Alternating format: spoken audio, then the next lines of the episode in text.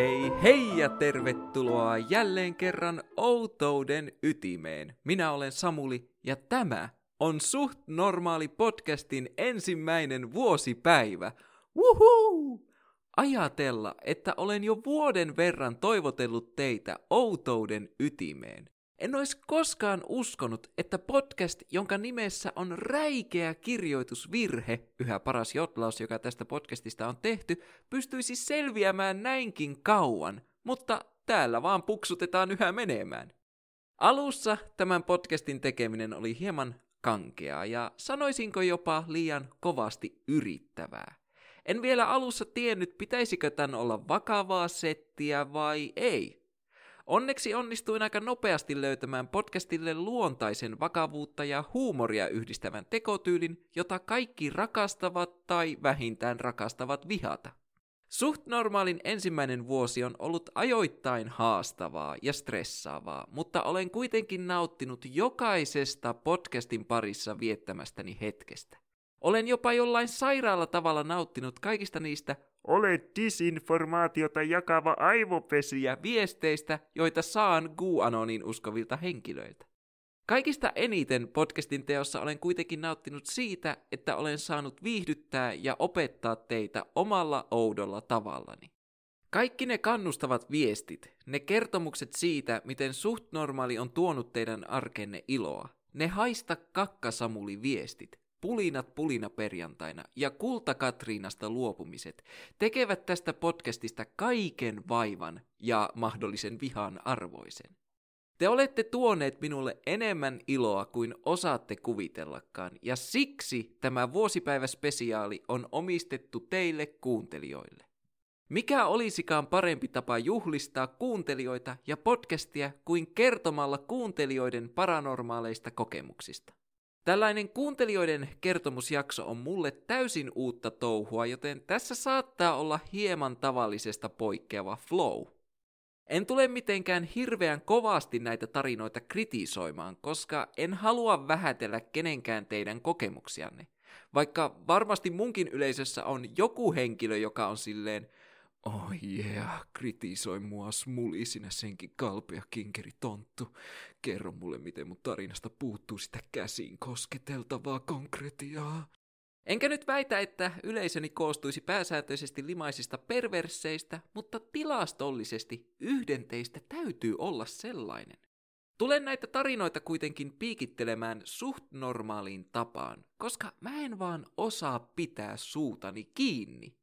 Keskivertotilannekomiikka on yhtä iso osa tämän podcastin DNAta kuin Kultakatriinan aiheeton ja jatkuva haukkuminen.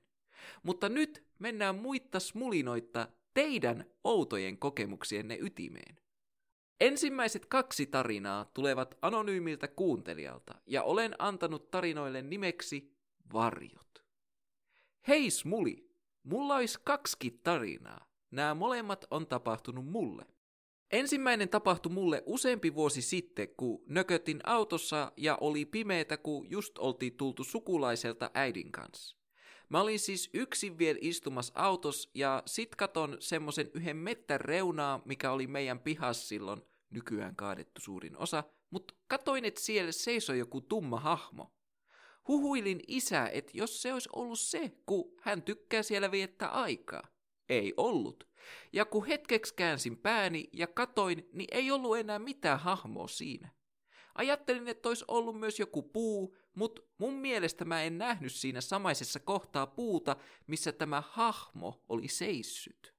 Ah, kokin suudelma, tummat hahmot kaukaisuudessa ovat paranormaalien tai outeen kokemusten klassikko matskua, ja jos me elettäisiin Yhdysvalloissa, niin tämä tarina menisi aivan täydellisesti yleisestä isojalkahavainnosta. Nähdään metsän reunalla hahmo, joka katoaa heti kun otat katseen siitä pois. Boom! Isojalkahavainto. Toisaalta se tumma hahmo voi myös olla naapurin Gustav, joka on suunnittelemassa salakavalaa murtovarkautta tai murhaa mutta todennäköisyydet sille ovat erittäin pienet, koska kenelläkään ei ole Gustav-nimistä naapuria, joten sen on pakko olla isojalka tai jokin isojalan lukuisista oheistuotteista.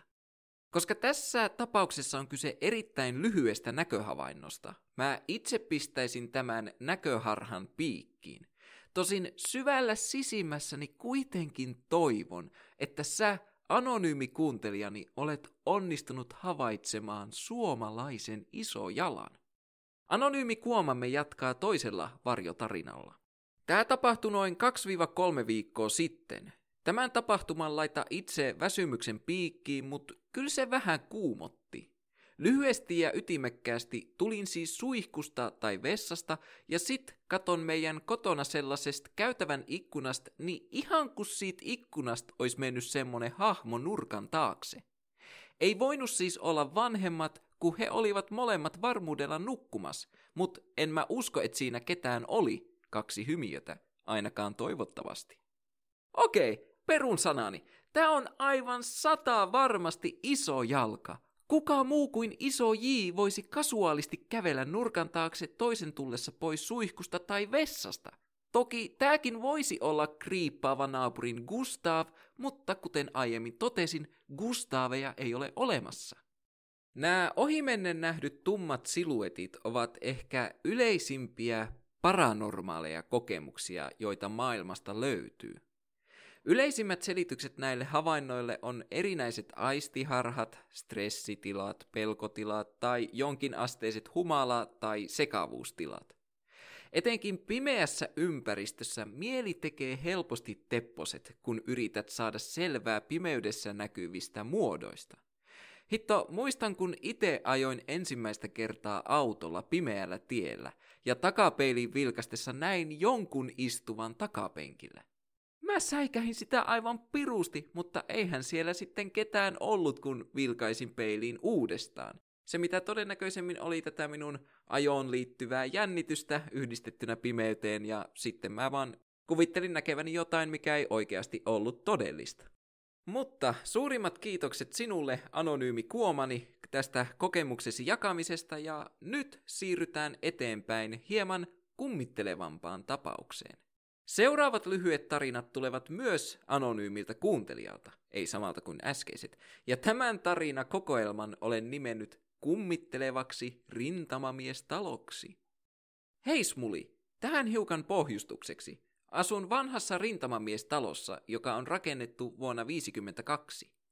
Näistä tapauksista ei synny sellaista hienoa kokonaisuutta, että talossani asuu traagisesti kuolleen lapsen henki. Okei, nyt minun on pakko keskeyttää ennen kuin jatkan tätä tarinaa, mutta tämä lause kuulostaa melkein siltä, kuin traagisesti kuolleen lapsen henki olisi kiinteistövälittäjän myyntivaltti. Joo, täällä on hiljattain tehty putkiremonttia, keittiön pinnat on uusittu, kellarissa kummittelee traagisesti kuollut lapsi, ja tämä talo sijaitsee aivan törkeän hyvällä koulualueella. Ah, no kyllähän näillä puolella voisin tehdä kaupat heti, mutta mä kyllä haluaisin kuulla lisää tuosta putkiremontista. Ja okei, okay, kyllä mä myös potentiaalisista kummituksista haluan kuulla, joten eiköhän aleta tarinoimaan. Ensimmäinen outo juttu, minkä muistan, oli kun olin ehkä yhdeksänvuotias. Oli ihan peruskesäyö. Kello oli ehkä yksi tai kaksi aamuyöstä. Huoneessani oli kaksi kitaraa ja kaksi ukuleleja jotka alkoivat soimaan samaan aikaan. Soittimet olivat kaikki eri puolella huonetta, joten en usko, että mikään pöydältä tippunut paperi olisi niihin kaikkiin osunut. Huoneeni oli aina kylmä, paitsi alkovi, jossa nukuin. Siellä oli tuskastuttavan kuuma talvellakin. Sulut, tämän voisi melkein selittää ihan millä vaan, mutta kuitenkin. Hmm, yllättävää musisointia keskellä yötä lämpötilat, jotka vaihtelevat kylmän ja erittäin kuuman välillä, kuulostaa pahasti räyhähengeltä mun korvaani, tai sitten termostaatilla leikkivältä teiniltä, enkä oikeastaan tiedä kumpi noista kahdesta olisi pahempi. Mutta tarina jatkuu. Rakastin lapsena maalaamista. Olin kesällä valvonut suhteellisen myöhään maalaamassa. Muistan erityisen hyvin, miten juoksin pesemään siveltimiäni, sillä pelkäsin pimeää käytävää. Laitoin nukkumaan ja aamulla kun heräsin ja katsoin pöydälleni, maalauksessani oli suht pieni punainen viiva ja kuollut kärpänen. Se oli outoa, koska kukaan ei ollut käynyt huoneessani. Sen tiesin varmuudella, koska pesin siveltimeni, niistäkään punainen jälki ei voinut johtua. Tätä koko juttua on itsekin vaikea uskoa, ja välillä mietin, onko se vale muisto.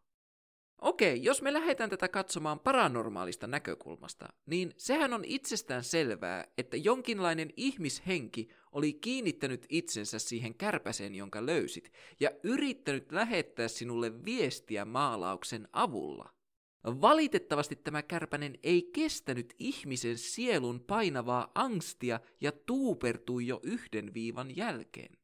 En tietenkään tiedä millainen tämä viiva oli, mutta viiva asiantuntijana voin kertoa, että vaakasuoralla viivalla kärpänen olisi viestinyt sulle, että relax bro.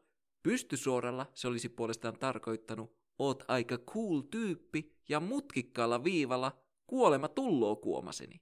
Toisaalta mä kyllä uskon, että tämä viivakeissi on lapsuuden aivojen tekemää Tepponen ja sä vaan yksinkertaisesti unohdit tai et aiemmin huomannut tehneesi kyseistä viivaa. Jatketaan yhä rintamamiestalon tarinoiden parissa.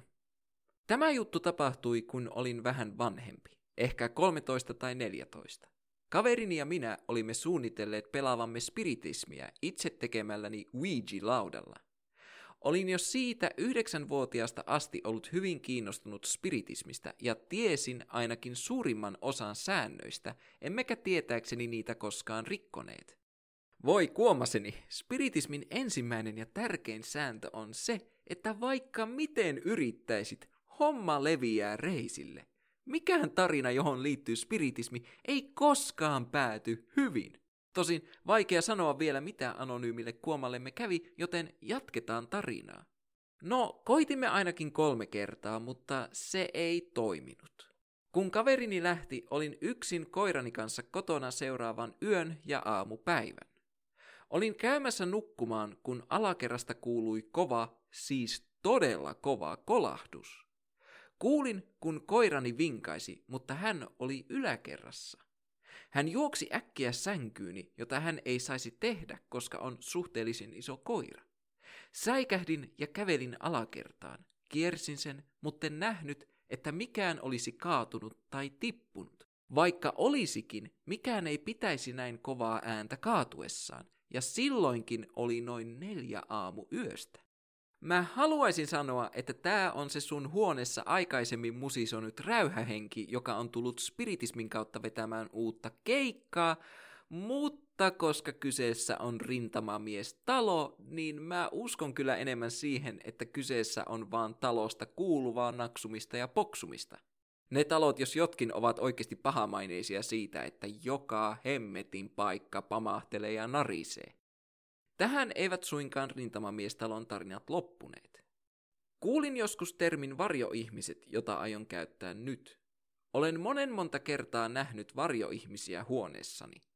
Heitä oli kaksi erilaista. Oli pitkä, hoikka mies ja kyyryssä oleva vanhahko nainen. Näin heitä molempia kaksi vuotta putkeen, lähes joka päivä. Kun olin 14, aloin siunaamaan ja puhdistamaan huoneeni säännöllisesti. Sen jälkeen tuossa kyseisessä huoneessa ei ole tapahtunut mitään selittämätöntä. Myös huoneen lämpötilan vaihtelut loppuivat. Enää en oikein tiedä mitä ajatella. Kaiken voisi varmaan selittää, jos olisi tarpeeksi fiksu. En ihmettelisi, jos osa tapahtuneista olisikin valemuistoja. Paljon selittää myös se, että olin nuori, jolla oli hyvä mielikuvitus. Minun suht normaalin korvaan nämä sinun kuvailemat varjoihmiset eivät kuulosta mitenkään uhkaavilta kavereilta. Söpö kyttyrä mummo ja ohut mies kuulostaa melkein sitcom-sarjan asetelmalta. Se, mikä olisi tässä varjoihmiset keississä kiva tietää, on mihin kellon aikaan nämä havainnot tapahtuivat. Jos nämä tapahtuivat yöllä tai yleisesti pimeässä tilassa, niin mä uskoisin, että kyseessä on ihan tavallinen aistiharha. Sä itsekin totesit, että sulla on erittäin hyvä mielikuvitus, joten on hyvinkin mahdollista, että sun kiinnostus näitä paranormaaleita asioita kohtaan yhdistettynä mielikuvitukseen sai sut kokemaan paranormaaleilta tuntuvia asioita. Mielikuvitus on muutenkin mun mielestä pätevä selitys kaikkiin näihin rintamamiestalo-kokemuksiisi. Ihmisen mieli on siinä määrin ihmeellinen, että meidän ajatuksistamme voi tulla meille todellisia, etenkin jos meillä on vilkas mielikuvitus. Hyvä esimerkki tästä on tunnetusti kummittelevassa talossa vierailu. Jos taloon menee henkilö, joka vahvasti uskoo, että siellä kummittelee, niin hän todennäköisesti tulee kuulemaan ja kokemaan outoja asioita, kun taas henkilö, joka suhtautuu asiaan erittäin skeptisesti, voi mennä samaan taloon ja olla kokematta yhtikäs mitään. Toki on hieman erikoista, että kaikki loppui siunaamisen jälkeen, mutta sekin voidaan pistää mielikuvituksen piikkiin.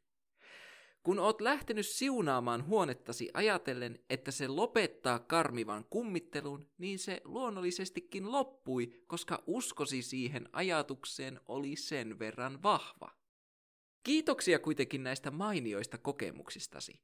Toivottavasti en ollut liian kärkäs kommenteissani, ja hei, jos sä koet noita vielä lisää, niin laita ihmeessä viestiä tulemaan, koska näitä oli todella kiinnostavaa lukea.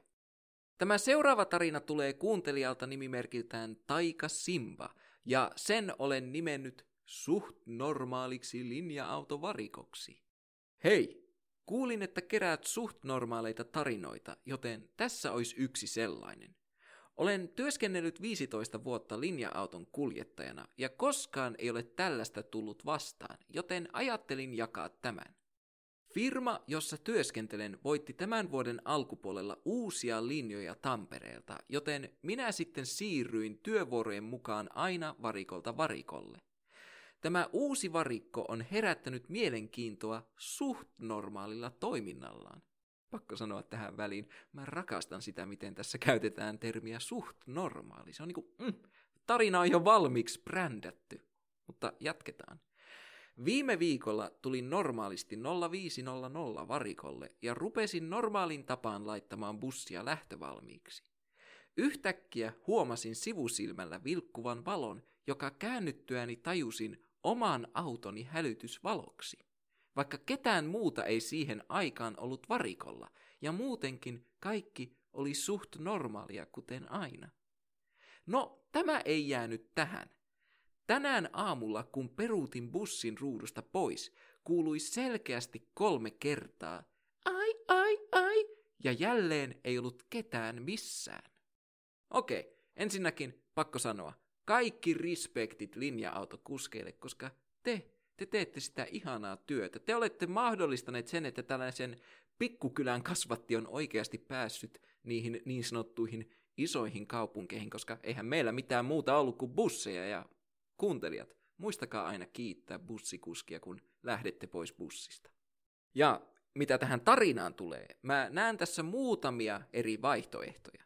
On hyvin mahdollista, että siellä varikolla on kummitus, joka on yrittänyt saada sinun huomion leikkimällä sinun auton hälytysvalojen kanssa. Ja on myös mahdollista, että sä ajoit vahingossa tämän samaisen kummituksen yli. Jos näin kävi, joudut raastupaan immateriaalisten oikeuksien rikkomisesta. Toinen vaihtoehto on se, että tuo sinun kuulemasi ai ai ai ei johtunut yliajosta, vaan siitä, että kummitus alkoi kuuntelemaan Ozzy Osbournein Crazy Trainia, ja koska kyseessä on niin päheä biisi, sä pystyit kuulemaan sen tuonpuoleisesta asti. Mutta kummituksien ohella on myös eräs toinen otus, joka rakastaa linja-autoajeluita ja jota monet teistä rakastaa. Nimittäin mangusti ystävämme Jeff. No mutta Samuli, miten Jeff voisi matkustaa Mansaarilta Suomeen, kerta yhdistyneestä kuningaskunnasta Suomeen matkustus on vielä koronan takia rajoitettua? Hmm? No, katsokaas kun Jeff on vastuullisena mangustina käynyt ottamassa molemmat annokset koronarokotetta. Sillä vaikka hän onkin törkysuinen kakkapää mangusti, jopa hän tietää, että rokotteet pelastavat elämiä. Joten taikasimpa kuomaseni, jos alat kuulla linja-autossasi kimeää ääntä, joka jakaa Pirkanmaan mehukkaimpia juoruja, olet mitä todennäköisemmin saanut Jeffin elämääsi, ja siitä pikkukakkiaisesta kannattaa pitää hyvää huolta, koska hänellä on paha tapa kivittää ja ärsyttää niitä, joista hän ei välitä. Kiitoksia Taikasimpalle kokemustesi jakamisesta ja toivottavasti viihdyt uuden mangustiystäväsi kanssa. Ja jos Jeff alkaa lisää temppuilemaan, niin hei, laita vaan viestiä tulemaan. Mä voin ihan mielelläni tehdä näistä vaikka moniosaisen jakso saakan, koska tällä hetkellä gradun ohella valmis kontentti kelpaa aina. Viimeinen tarina tulee anonyymiltä kuuntelijalta, ja tämän tarinan olen nimennyt Kosketus ja nauru pimeydestä. Moikka Samuli! Ei, mun nimi on Smuli, mutta annetaanko tämä anteeksi nyt tällä kertaa. Eli siis, tarina alkaa sillä, että näen painajaista. Herään siitä ja pari sekkaa sen jälkeen, kun heräsin, tuntuu siltä, kun joku läimäisis käden mun vasemmalle olkapäälle silleen takapäin. Sitten se jäi siihen kihelmöimään silleen tosi oudosti. Se vaan, että tota, mä nukuin selälteni, eli kukaan ei olisi voinut läimästä silleen mun olkapäätä. Kukaan muu paitsi aito ja oikea kummitus. Tosin, jos käsi menee läpi sängystä, niin miksei se myös mene läpi olkapäästä. En kyllä rehellisesti ottaen tykkää näistä kummituksista, jotka rikkovat valikoivasti fysiikan lakeja.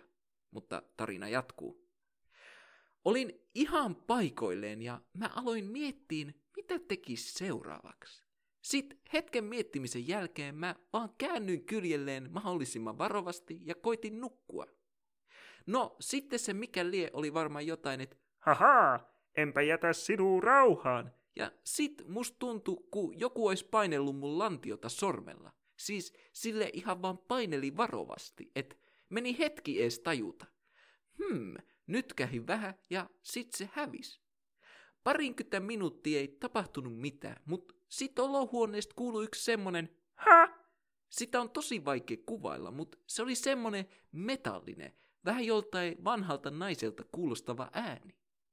Säikähi ihan julmetusti, kun se tuli ekan kerran, ja säikähin kans, kun se tuli pari minuutin päästä uudelleen. Olin tos vaiheessa ollut jo silleen, fuck this shit, I'm out ja minua ei sinällään kiinnostanut toi enää. Mun on pakko sanoa, että mä niin rakastan tätä sun asennetta. Potentiaalinen kummitus tai mekaaninen mummo riehuu sun olohuoneessa, ja sä vaan toteat, fuck this shit, I'm out, mut sit kuitenkin oot sille, eh, ei kyllä kiinnosta niin paljon, ja jatkat unias. Mä oisin tossa tilanteessa juossut suorinta tietä ulos huutaen, kummitukset on mun kimpussa! Mutta sä ootkin selvästi mua rohkeampi tapaus. Plus fysiikan lakien ohella kummitukset eivät näytä piittavan meidän oikeudestamme ruumiilliseen koskemattomuuteen. Tämä koskettelu tuntuu olevan kummitustarinoiden vakio kamaa, enkä mä oo koskaan ymmärtänyt, mikseivät ne voi vaan paukutella kattiloita ja heitellä kalusteita, kuten tavalliset ihmiset silloin, kun ne haluavat huomiota tai ärsyttää muita. Mutta mennään takaisin tarinaan. Sitten jossain vaiheessa jälkeen, useita minuutteja, keräsin rohkeutta ja käännyin katto kelloa. Ja arvaa mitä? Siinä mun sängyn vieressä seisoi joku variksen pelätin, tai siis se näytti variksen pelättimeltä, mutta en usko, että se edes oli siinä. Olin kuitenkin aika väsynyt ja silmät saatto ihan hyvin tehdä temppuja. Säikähi ja käännyin takas kyljelleen. Joo, tiedän, tosi loogista. Jonkun ajan päästä sit keräsin rohkeutta ja menin laittaa mun pöytälampu päälle, kun se oli lähivalo. Eihän siinä tietty enää mitään ollut, tuskin koskaan ollutkaan, mut joo.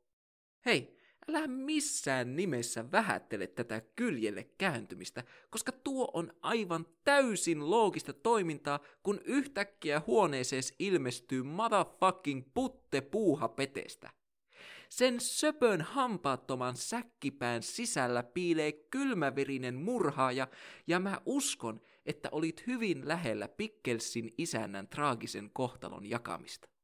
Kokonaisuudessaan tämä kertomus kuulostaa ihan peruskummittelusetiltä, mutta kun me emme näiden kokemusten pohjalta pysty päättelemään, kuinka pitkäkestoista tämä paranormaali toiminta on ollut, joudun valitettavasti toteamaan, että tämäkin on varmaan ollut mielikuvituksen, väsymyksen ja aiemmin nähdyn painajaisen yhdistelmästä syntynyttä aistiharhaa. Saatan tietenkin olla väärässä ja annankin tämän tarinan lähettäjälle tehtäväksi perehtyä kotinsa historiaan. Jos sieltä löytyy jotain kriipiä kuolemia tai lattien alle piilotettuja luilla täytettyjä salakellareita, niin sitten voidaan harkita vakavammin kummitushypoteesia. Mutta haluan kuitenkin kiittää sinua tästä mainiosta tarinasta anonyymi kuomaseni, koska se oli aivan mielettömän hauska lukea. Siinä olikin kaikki kuuntelijoiden kertomukset tältä erää. Toivottavasti tykkäsitte tästä jaksosta ja antakaa ihmeessä palautetta, jos haluatte kuulla lisää tällaisia tulevaisuudessa. Tämä kun oli minun eka yritys tehdä tällainen, niin tässä hieman kokeilin tällaisella erilaisella tyylillä tehdä, niin kertokaa ihmeessä, jos tämä toimii. Tai jos ei toimi, niin mä voin sitten itkeä itseni uneen seuraavana yönä. No, en mä nyt oikeasti itkisi, koska kriittinen palaute myös auttaa minua parantamaan tätä podcastia, joten se on erittäin suotavaa. Haluan vielä kertaalleen kiittää teitä kaikkia aivan uskomattomasta ensimmäisestä vuodesta. En olisi koskaan voinut kuvitella, että saisin näin ihanan ja yhteisöllisen kuuntelijakunnan. Tämän podcastin tekeminen tuntuu minusta erittäin kodikkaalta ja kiitos siitä kuuluu teille. Lisäksi haluan kiittää kaikkia minun ihania patroneita, kaikesta siitä rakkaudesta ja tuesta, jota te minulle annatte. Voin ihan rehellisesti sanoa, että ilman teitä tämän podcastin ylläpitäminen köyhänä opiskelijana olisi aivan pirun vaikeaa. Erityisen suuret kiitokset haluan antaa suursuhtistason patroneille, joten kiitoksia Iidalle. Woohoo! Kiitoksia Midnight City Lightsille. Woohoo! Kiitoksia Taika Simballe. Woohoo! Kiitoksia Ina Kitsunelle. Woohoo! Kiitoksia Ilkeälle Sipulille. Woohoo! Kiitoksia T-narkomaanille. Woohoo! Kiitoksia Kemisti Kuomalle. Woohoo! Kiitoksia Your Local Alienille. Woohoo! Kiitoksia The Kasvifaktailijalle. Woohoo! Kiitoksia Tuemattarelle. Woohoo! Ja kiitoksia Ellille. Woohoo! Te kaikki ihanat patronit mahdollistatte sen, että suht normaali pysyy omana outona itsenään. Niin ja minulle saa jatkossakin laittaa tulemaan näitä paranormaaleita tai outoja kokemuksia, koska minä mielelläni kertoisin niistä lisää ja mielellään kuuntelen niitä lisää. Ja laittakaa niitä tulemaan sähköpostiini suhtnormaalipodcast at outlook.com. Suht normaalin toinen vuosi saattaa alkaa hieman hitaasti gradun takia, mutta tiedän, että te kuuntelijat jaksatte hitaudesta huolimatta kulkea mukanani tällä suht normaalilla matkalla, sillä emmehän me ole vuoden aikana kuin vain raapaisseet outouden ydintä. Se olisi taas aika sanoa hetkeksi hei hei, mutta onneksi me tapaamme taas pian outouden ytimessä. Kiitoksia ensimmäisestä vuodesta.